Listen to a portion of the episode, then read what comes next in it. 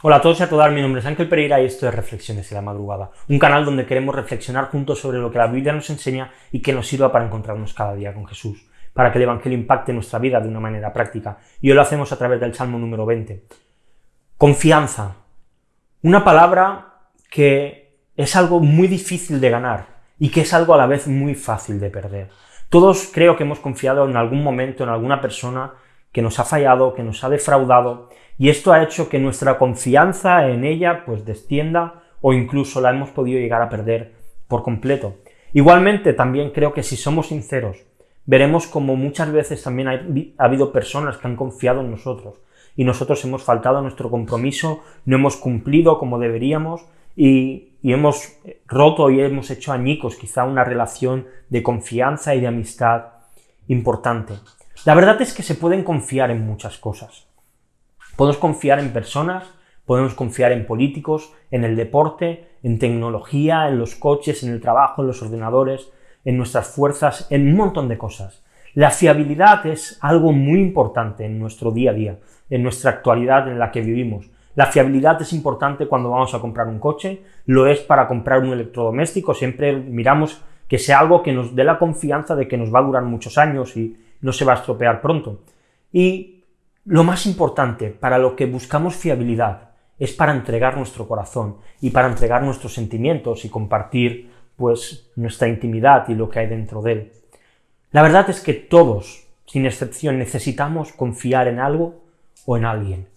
¿Cuánta, ¿Cuánta, gente vemos que confía en el dinero y ponen toda su esperanza en su fortuna, en lo que pueden conseguir ahorrar y, cuando esto se desmorona, sus vidas se les ¿Cuánta gente hoy en día confía y tiene su confianza en su teléfono móvil?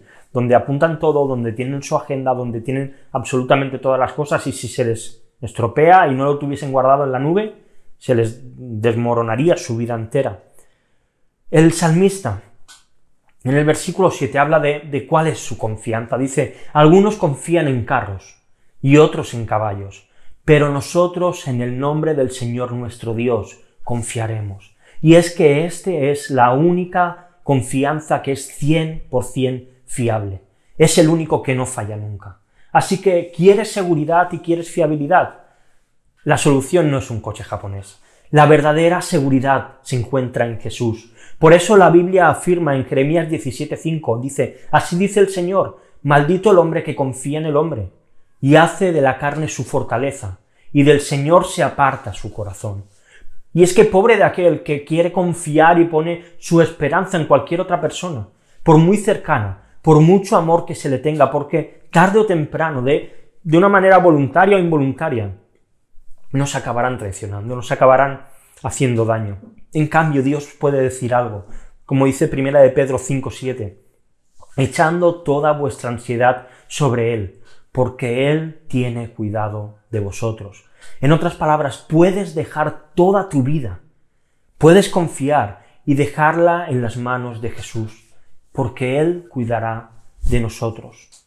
Mira, si nos conociésemos, yo te puedo fallar y te puedo mentir. Las personas que vienen en tu casa te pueden fallar y te pueden mentir.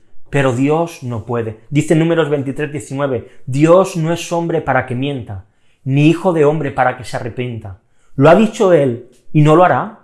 ¿Ha hablado y no lo cumplirá? Y si vamos al Nuevo Testamento, 2 Corintios 1.20, dice, pues tantas cosas como sean las promesas de Dios, en Él todas son sí. Por eso también, por medio de Él, amén, para la gloria por medio de nosotros. Así que deja de confiar y, y de depositar tu confianza en la gente y en las cosas de este mundo. Y empieza a depositarla en Jesús. Y haz como el salmista mas nosotros en el nombre del Señor nuestro Dios confiaremos. Te dejo dos preguntas como siempre para reflexionar hoy. La primera, si tú analizas las situaciones normales de tu vida, ¿en qué tienes puesta tu confianza? Y la segunda, ¿qué motivos tienes para poner tu total confianza y absoluta confianza en Dios? Y te dejo unos textos también para que podamos leer la Biblia en un año como estamos haciendo. Job capítulo del 15 al 18. Y lo dejamos aquí, como siempre te digo, deja un comentario si te ha gustado el vídeo, si sobre la lectura, sobre las preguntas, sobre lo que tú quieras, pues te contestaremos lo antes posible.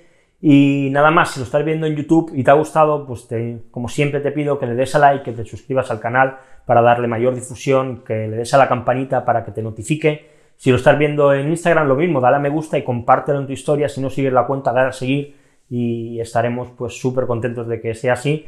Puedes seguirnos también en Facebook y en Twitter, donde cada día anunciamos las reflexiones.